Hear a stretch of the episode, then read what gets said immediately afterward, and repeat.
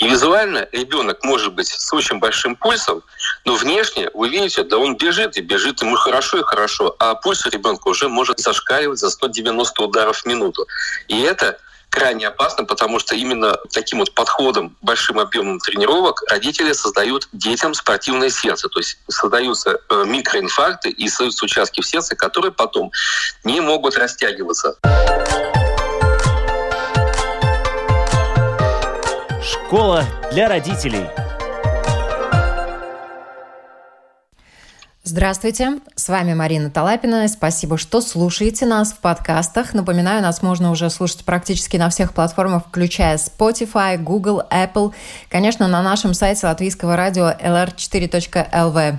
Школу для родителей слушают в разных уголках мира, и стран становится все больше и больше. За это вам огромное спасибо. Спасибо, что подписываетесь на нас, ставите нам лайки, пишите нам предложения, свои темы. И сегодня мы хотим поговорить про спорт спорт.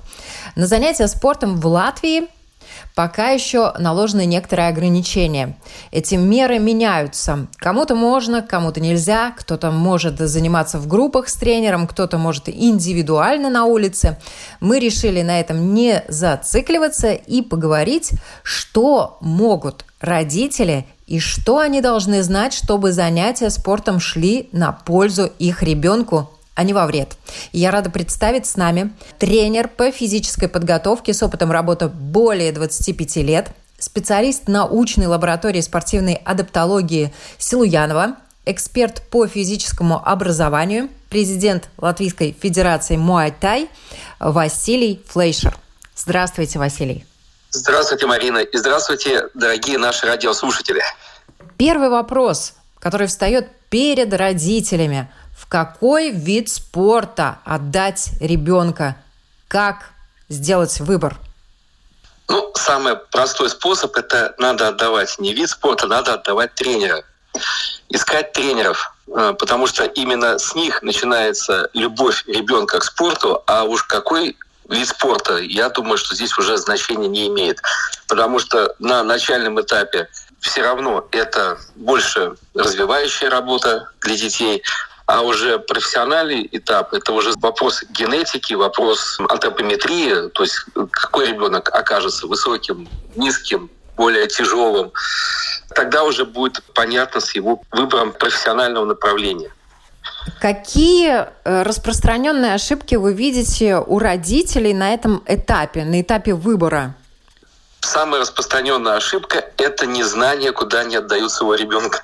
Конечно, ситуация диктует ну, основные критерии. Это локальность, это для того, чтобы можно было ребенка удобно э, отвести в группу, удобно его забрать, было удобное время для тренировок, и чтобы вот эти ограничения, которые периодически вводит наше правительство, они ну, не влияли на тренировочный процесс, чтобы был выход из этого положения.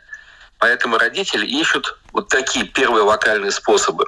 Вторая ошибка достаточно распространенная – это желание самим принимать участие в спортивной жизни ребенка, не зная основ биологии, анатомии, пытаются ребенка загружать тренировками сверх меры самостоятельно, дополнительно. Вот таких две, наверное, самые распространенные ошибки. На третьем месте родители не интересуются, кому они отдали своего ребенка. Это не незнание ни истории этого преподавателя, история этого клуба, история этого места. И вот это вот, наверное, три таких ярких ошибки. Вы упомянули нагрузки. Нагрузки для малышей, для среднего школьного возраста, для подростков. Какими они могут быть и какими, может быть, они даже должны быть? Вопрос, конечно, очень сложный, потому что есть определенные наработанные специалистами сенситивные периоды развития, и есть рекомендации специалистов, какой возраст наиболее эффективно развивать те или иные качества ребенка. Например, если мы говорим о координации, то это период от 7 до 10 лет. Э, допустим, если мы говорим о быстроте, то быстрота проявляется максимально для тренировочного процесса. Это, например, у мальчиков с 9 лет. То есть это то, что сегодняшняя наука нам объясняет. Но есть еще разные психотипы детей, и какого-то ребенка удержать в каких-то рамках очень сложно. То есть он не будет делать то, что, например, нужно для этой тренировки или для развития вот этих качеств. Он будет делать, может, чуть-чуть больше. И тут, наверное, задача уже тренера попробовать обыграть его психическое настроение, его мотивация определенно. Может быть, он такой вот очень любит тренера и готов делать все в два раза больше.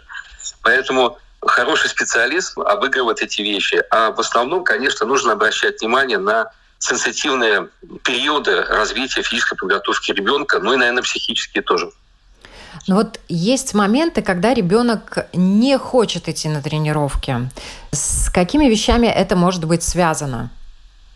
Первое – это родители пытались отдать ребенка в вид спорта, который для него эмоционально и психологически неприемлем. Например, я встретился с двумя яркими моментами, когда родители пытались отдать ребенка в карате для того, чтобы он научился себя защищать и учился быть более таким крепким, выдержанным, видя, наверное, что его характер немножко мягкий. И вот эта вот ошибка привела к тому, что ребенок категорически отказывался идти в эту секцию, потому что там нужно было делать удары, и поэтому вот ребенок высказал протест.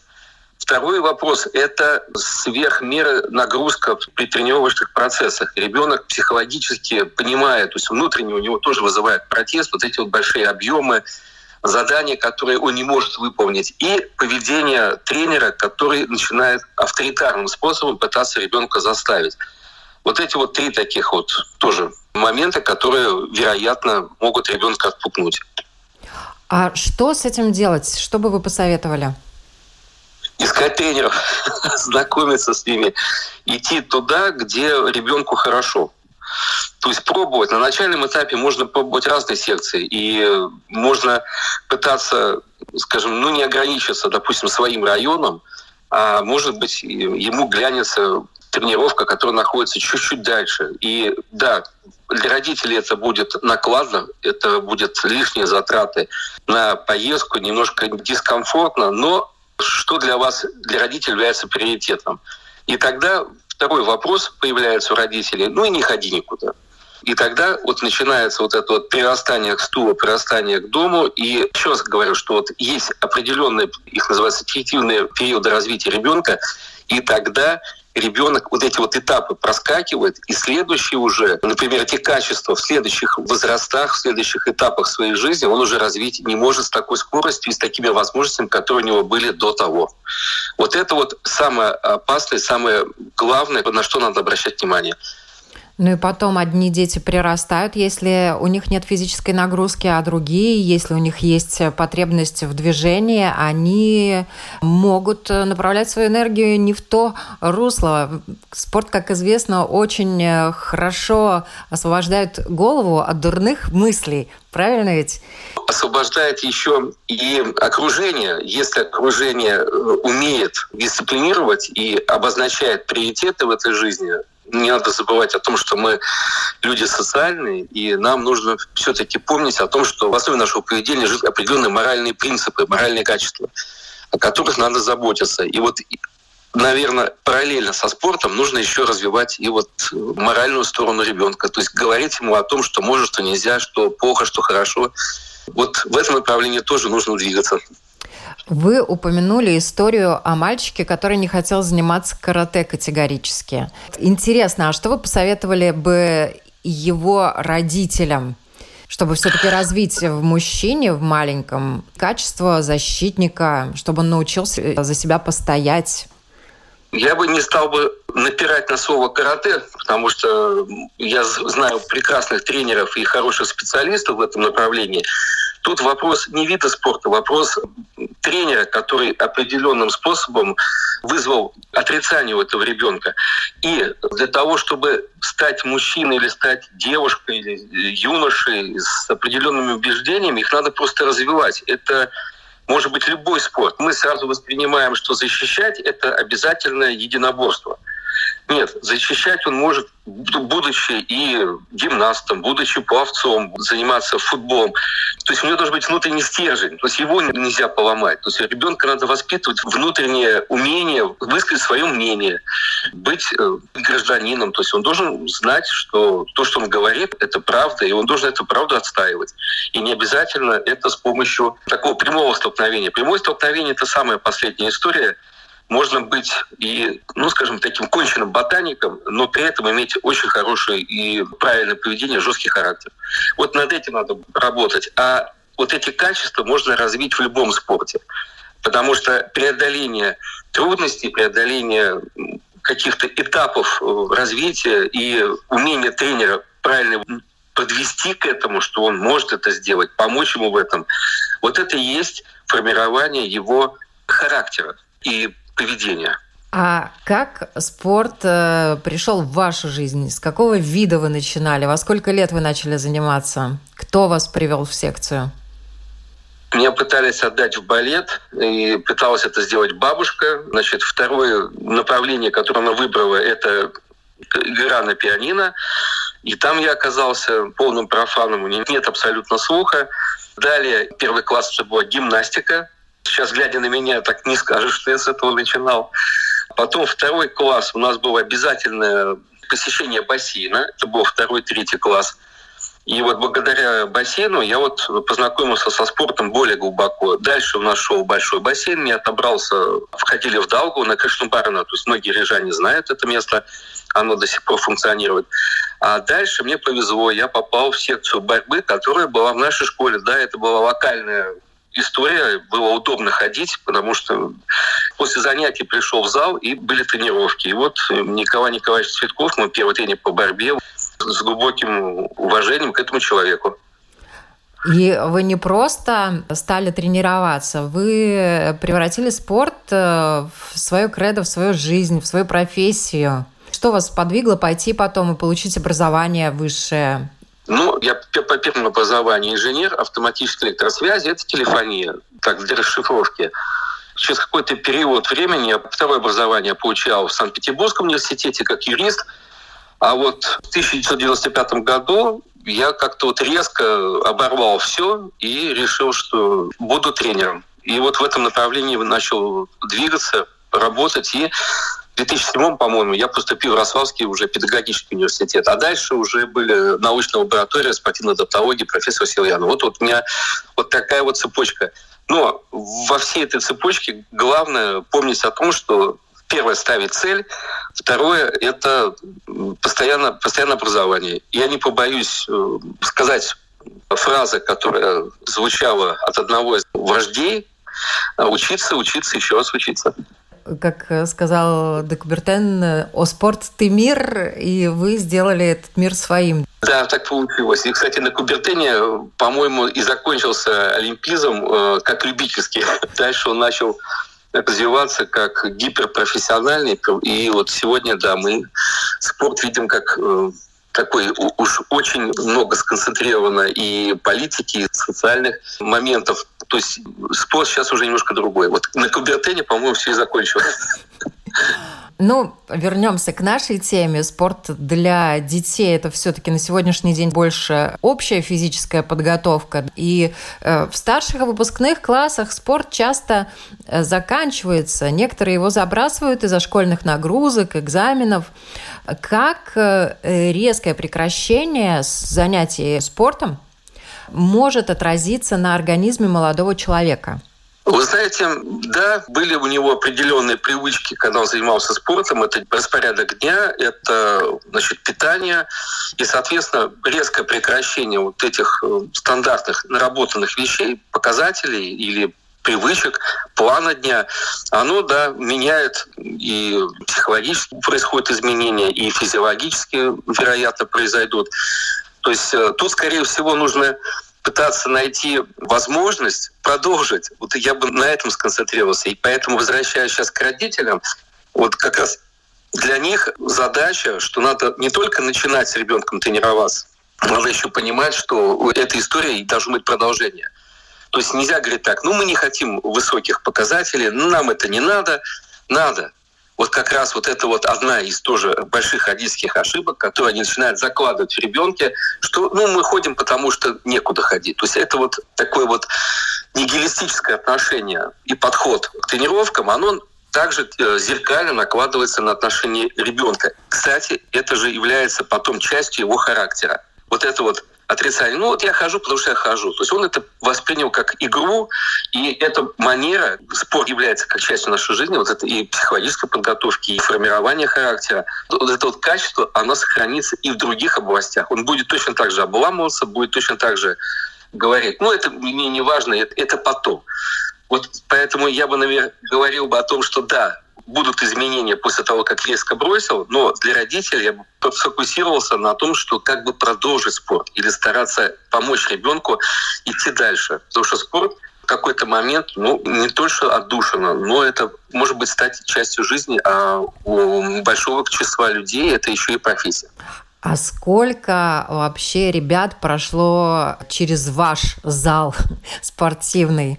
Сколько спортсменов вы воспитали? Сложно ответить. Много. И, конечно, запоминаются самые первые. И с таких самых известных спортсменов это, наверное, Константин Глухов, которого многие специалисты по единоборствам знают. Это Дмитрий Шиховай, который сейчас является тренером Мариса Бредиса и получил орден трех звезд как лучший тренер года. Но я бы, например, все-таки говорил о том, что важно оставить отметку э, в душе каждого воспитанника, и э, если она остается, то вот тогда работа приведена. Вот надо над этим беспокоиться. И чтобы ты помог ребенку вот какие-то качества положительные, добрые, воспитать в себе, сохранить и приумножить. Вот я бы на это. А детей прошло много, потому что у нас есть еще лагерь спортивной эсперанцы. Он идет уже с 96 -го года. И когда-то мы собирали 90 человек, когда-то 270. Было у нас э, за две смены проходило столько детей. Ну вот за вот это время вот можно посчитать, сколько, извините, через наши руки прошло людей. Ну, уже тысяча. Еще вопрос э, такой с подковырочкой. Да. Многие тренеры своих детей, детей своих знакомых, к ним более пристрастно, что ли, относится к их тренировкам, да, особенно если тренер сам был большим спортсменом, естественно, он хочет и своего ребенка вывести на такой серьезный, качественный уровень. Вот что вы об этом думаете? Как у вас лично, может быть, складывались отношения с детьми э, своими, своих близких знакомых? А, вот те ошибки, которые я назвал в самом начале, они становятся ошибками и из моего опыта. Вот, э, если родитель как спортсмен достиг высокого результата, то, вероятно, у него и дети будут достаточно хорошими спортсменами. Это факт. Тут как раз все в порядке. А вот хуже, если тренер не достиг высоких результатов и начинает реализовываться через своего ребенка.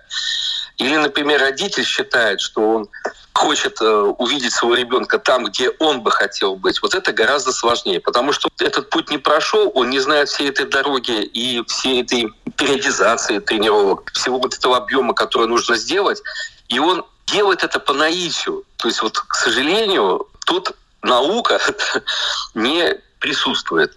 Вот это самое худшее, что может быть, э, наверное, у родителей. И родители, когда они гипер тренеры гипер вмешиваются в всякие процессы, они начинают делать следующую стандартную ошибку. Они берут ребенка, тут в этой секции не так, пойдем в другую, поговорил с тренером, ну, он там не стал мне быстро бегать, мы пойдем к третьему, и вот он этого ребенка начинает затаскивать э, по разным секциям, по разным клубам, и в результате ребенок оказывается, скажем, у разбитого корыта вместе с своими родителями. Вот это вот тоже вот такой яркий-яркий пример, когда очень много талантливых ребят, которых я лично знаю и знаю их семьи, дети не пришли никуда. Вот это вот, э, к сожалению, это обидно. И как раз возвращаясь к началу нашего разговора, что вот надо обращать внимание на сенситивное развитие ребенка и смотреть именно в этом направлении. Почему ребенок делает так, почему он э, именно такой. Тут должен быть диалог с тренером, и нужно образование и научный подход в тренировках. Вот. Ну вот э, смена спортивных секций. Э, вы как тренер и педагог, в чем видите, может быть, даже пользу этого явления. Минусы вы уже обозначили, что если гонится за результатом, то можно ни к чему не прийти. Но есть какая-то польза а, от этого процесса? И когда действительно можно менять секцию, можно добавлять, может быть, какой-то вид спорта? Это, скорее всего, первый, второй класс. Как правило, в третьих, четвертых классах родители уже определились с видом спорта, и дети уже более-менее стабильны. По крайней мере, сейчас вот я веду детскую секцию в школе Анны Можес, и как раз я вижу, что наиболее активные родители у первых, вторых классов. Третий класс уже сложно, то есть они уже в виде спорта, они не хотят менять, и четвертый, и пятый тем более. Ну, а про средний возраст я вообще молчу. Там э, уже все немножко по-другому. И тут э, у родителей появляется еще следующая проблема, что если он каким-то авторитарным способом мог ребенка удержать, вот первый, второй, третий, там, четвертый класс, то с взрослением ребенка у ребенка появляется свой характер. И уже родитель является ему авторитетом, как и учитель. И он может сказать свой фи. И тут как раз происходит бросание вида спорта как такового и навсегда. Вот, к сожалению, вот такие вот я вижу ну, на сегодняшний день такие вехи. Менять надо вот искать, не менять, искать. Первый, второй класс. Это вот, как правило, в этот период можно найти подходящую, скажем, секцию, подходящего специалиста. Что-то может в жизни родителей, в жизни семьи может поменяться. Тоже это накладывает свой отпечаток. Но я думаю, что надо смотреть вокруг и выбирать и искать. Интернет сейчас в помощи. А можно добавлять? Ведь сегодня, в принципе, многие дети занимаются разными видами спорта, может быть, в разные этапы своей жизни. И я даже помню, во время своего взросления у нас были секции различные. Я занималась легкой атлетикой, стрельбой, и лыжами занималась. Но лыжами больше в школе занималась. А в школе э, было в мое время какое-то повальное прям увлечение настольным теннисом, вплоть до того, что мы там сдвигали парты, ставили учебники вместо сетки и играли. Кто-то ракетки брал с собой, кто-то учебниками играл. В то же время стояли теннисные столы в школе, мы могли ходить на переменах туда заниматься, после уроков туда заниматься. Потом были секции волейбольные, в которых мы тоже занимались. То есть видов спорта у некоторых детей бывает достаточно много. Хорошо это или плохо? Все зависит от цели и задачи. Например, мы свою секцию определили как секция по физической подготовке или функциональной подготовке. Будет, может быть, так тоже правильно сказать. Поэтому родители, отдавая в нашу секцию, понимают, что это как приправа к основной возможной деятельности их ребенка. У нас есть дети, которые ходят к нам и, допустим, или на следующий день, или же в этот же вечер бегут дальше заниматься э, танцами, например. То есть вот есть такие у нас примеры. Да, это здорово. Но для этого надо очень хорошо понимать, что происходит в этой секции. Не было ли в этой секции слишком много нагрузки. То есть нужно вот этот тоже момент понимать, потому что много — это тоже не очень хорошо. То есть родителям этот момент желательно мониторить. Ребенок справляется, не справляется, насколько увлеченно он этим занимается, или все-таки его заставляют тут разные вещи, правильно? Когда ребенок сам бежит теннис поиграть, потом на волейбол или на легкую атлетику и действительно со всей этой физической нагрузкой справляется. Или когда его везут и в одно, и во второе, и в третье заведение спортивное, и там везде он должен выкладываться, потому что тренер требует и так далее. Вот тут э, вопрос, вы обозначили тему побед. Надо стремиться к этому очень хорошо. Но если у ребенка нет спортивных достижений, но заниматься ему нравится и так далее. Вот э, как тут быть? Э, надо ли мотивировать? Надо ли ставить перед ребенком задачу, что вот тебе нужны и победы в том числе? Хороший вопрос и неоднозначный. Я думаю, что всему свое время. Ну, скажем так, ребенок может раскрыться и не сейчас, он может раскрыться и в более позднее время. Что такое победа? Победа, если это говорим о соревновании, да, это красиво, это медальки. Но это вместе с победой, там надо помнить о том, что там присутствует и поражение. Это тоже психологический опыт у ребенка. То есть, значит, э, в некоторых странах идут на такой эксперимент, значит, у них есть первое, второе место, и остальные дети получают все третье место, чтобы сгладить э, вот этот психологический вот тяжелый момент. Если мы э, говорим о том, что в какой момент ребенок может раскрыться, он может не раскрыться и до 18 лет, а вот это вот ощущение желания тренироваться, оно у него проявится потом.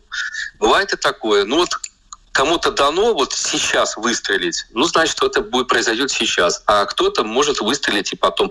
Есть же, например, история э, с Усиком, с известным боксером. Значит, э, он пришел в 15 лет в секцию бокса, и ему сказали, что он старый. Его выгнали оттуда. И только один тренер сказал, ну, давай попробуем. И вот с 15 лет, 19 лет он уже был э, мастером спорта, а в 21 он стал заслуженным мастером спорта по боксу. Вот, пожалуйста, в 15 лет человек начал. Э, Константин Глухов э, единоборствами начал активно заниматься 15 лет. И вот у него результат сохранился, этот след сохранился до сих пор. То есть это для родителей, чтобы они понимали, что это долгая игра. Но самое главное, вокруг ребенка сохранять постоянно позитивную атмосферу и позитивное желание ему ходить на занятия и пытаться пытаться. А дальше уже дело тренера. К сожалению, сейчас такая ситуация в связи со всеми этими ограничениями. Иногда просто нет возможности отправить ребенка на секцию, потому что по каким-то причинам там или нету тестов, и потому что он еще дошкольник, или секция временно прекратила работу. Если родители хотят, чтобы их ребенок просто был активен физически, что они могут организовать ему дома? Э, своим личным примером, приходя с работы, пытайтесь сделать тренировку вместе с ребенком. Отрывайте его от компьютера, понимаю, что это сложно, что надо готовить еду, женщины к плите, мужчины другим хозяйством могут заниматься, ребенок продолжает сидеть. Значит, единственный способ своим примером показать, что в семье физкультура присутствует, физическая культура. И вот этим мотивировать его пытаться делать упражнения, делать какие-то небольшие ну, наработки. Пускай это будет каждый день по чуть-чуть, но это гораздо лучше, чем если, например, его там выходные вы попытаетесь выйти на улицу и пробежать бешеное расстояние кросс. Вот это вот как раз безумная э, вещь, и я категорически против таких историй. Поэтому лучше дома по чуть-чуть, для того, чтобы у ребенка сформировалось это постоянное желание, ощущение, что и родители в спорте, и вам будет хорошо, и ребенку полезно. Но Все. иногда родители все-таки берут на себя роль тренера своего ребенка самостоятельно. И вот что можно и чего ни в коем случае нельзя делать в такой ситуации? Родители, да, и есть тоже в моей практике часто, когда родитель начинает ребенка тренировать, и он вот очень хочет, чтобы ребенок стал чемпионом. Но тут будет обратный эффект, что пока вы можете на него авторитарно воздействовать, он будет тренироваться, а потом, если произойдет резкое отрицание этих э, упражнений, этого направления, то ребенок заортачится и вообще войдет с вами в конфликт. Это первое. Второе. Бешеные ненужные расстояния. Надо помнить о том, что, опять-таки, если мы заговорили о строении тела, то у детей, в отличие от взрослых, есть одна маленькая особенность. У них отсутствует э, так называемая гликолитическая мышечная группа. То есть, если не глубоко вдаваться в подробности, то дети очень быстро восстанавливаются. То есть очень много окислительных мышечных волокон. Они, в свою очередь, не дают визуально не создают отдышки, которые есть у нас, у взрослых. То есть там в окислительных мышечных волокнах очень хорошо усваиваются свободные ионы водорода. Соответственно, нету, не образуется большого количества молочной кислоты. И визуально ребенок может быть с очень большим пульсом, но внешне вы видите, да он бежит и бежит ему хорошо и хорошо, а пульс у ребенка уже может зашкаливать за 190 ударов в минуту. И это крайне опасно, потому что именно э, такими вот, таким вот подходом, большим объемом тренировок родители создают детям спортивное сердце. То есть создаются э, микроинфаркты и создаются участки в сердце, которые потом не могут растягиваться. То есть они грубеют, э, становятся, рубцуются, и сердце становится больным. Называется спортивное сердце. Вот это вот тоже для родителей, что не надо пытаться свои лекала, свои желание наложить на ребенка. Вы хотите бегать? Ну и бегайте. То есть у нас шаг больше, у нас э, там какие-то свои видения, и мы хотим, чтобы ребенок думал, как мы. Он не будет думать, как мы, он будет думать, как он хочет думать. То есть поэтому тут должна быть мера, разумность и, самое главное, научность. Но иногда вы, наверное, сталкиваетесь с тем, что родители знают, как лучше. И общение с тренером э, не ладится и забирают ребенка из секции только потому, что сами не могут найти общий язык. Как правильно налаживать диалог и чья это задача? Задача это обоюдная. Тут у этой истории, ну, скажем, она такая достаточно яркая. Вы правильно сказали. У этой истории есть, как и у любых других, не только две грани, там и гораздо больше. Во-первых, потому что наплодилось большое количество тренеров категории С. Это тренеры, которые прослушали какое-то количество часов, и они получают сертификат на право преподавания. И вполне возможно, такой тренер является очень хорошим продавцом, хорошим э, сидельцем в социальных сетях, и благодаря этому набирает себе аудиторию. Э, но надо помнить о том, что преподавание и подход там достаточно нулевой. Там в основном все построено на внешних картинках. И родители могут понимать, что вот это вот, этот тренер ну, явно не догоняет. Потому что родители сейчас с высшим образованием, образованы, они тоже читают, много знают, сейчас много доступно полезной информации, много видео, и достаточно неплохое видео появляется в интернете. И родители понимают, что здесь явное расхождение. И когда он пытается найдя какую-то тему, пытается рассказать тренеру, а вот давайте посмотрим вот в этом направлении. Тренер говорит, да ну это ерунда. То есть у родителя выступает, ну скажем, э, отрицание к этому человеку, и он начинает задумываться, правильно ли он отдал туда.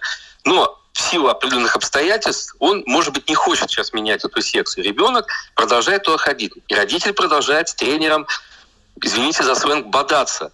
То есть кто круче? Знаю, не знаю. В основном это, ну, это часто, что тренер – это авторитарный человек. И в нем воспитывается это качество, и он себе этого воспитывает. И он пытается, естественно, с помощью этого качества удержать э, коллектив, удержать группу, попытается управлять родителями.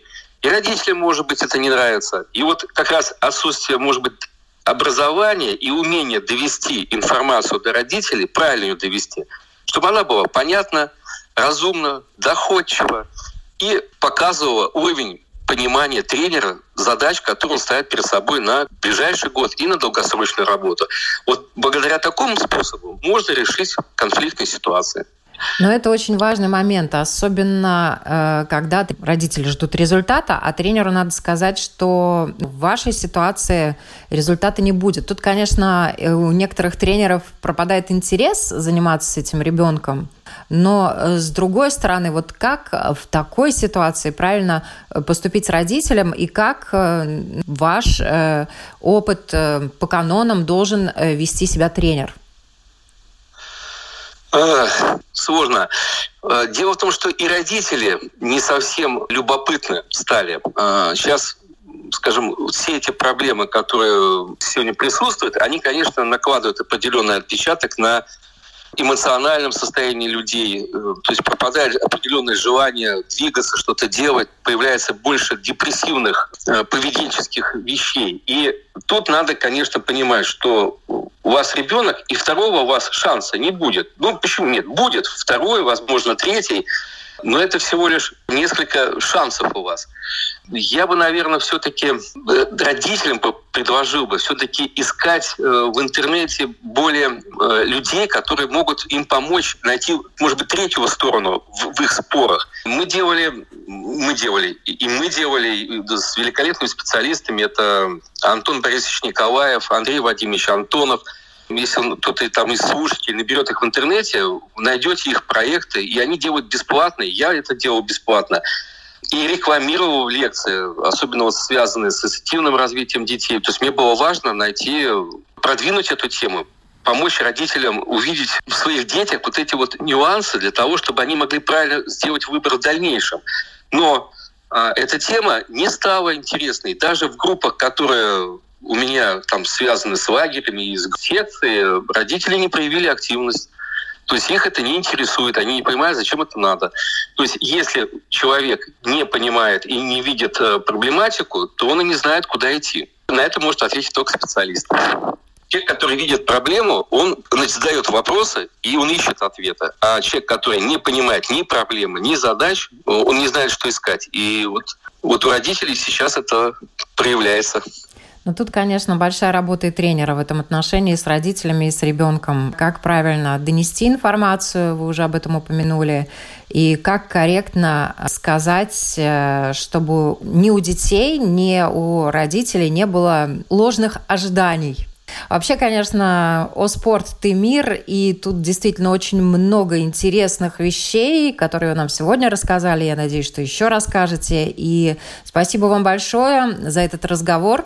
Я напомню на вопрос Латвийского радио 4 о физической подготовке детей сегодня нам отвечал тренер э, по физической подготовке с опытом работы более 25 лет, специалист научной лаборатории спортивной адаптологии Силуянова, эксперт по физическому образованию, президент Латвийской Федерации Муайтай Василий Фейшер. Спасибо вам большое. Спасибо вам, Марина, и огромное спасибо людям, которые подключаются к вам. И, скажем, чуть-чуть мы продвинули эту научность, хоть чуть-чуть мы добавили, скажем так, понимание сегодняшней ситуации в спорте. Как говорят, главное желание заняться спортом, а способ всегда найдется. Ну вот, и я надеюсь, что действительно мы добавили знаний нашим слушателям для того, чтобы сделать это более грамотно, особенно в отношении детей. Спасибо еще раз всем. Всего хорошего. До свидания.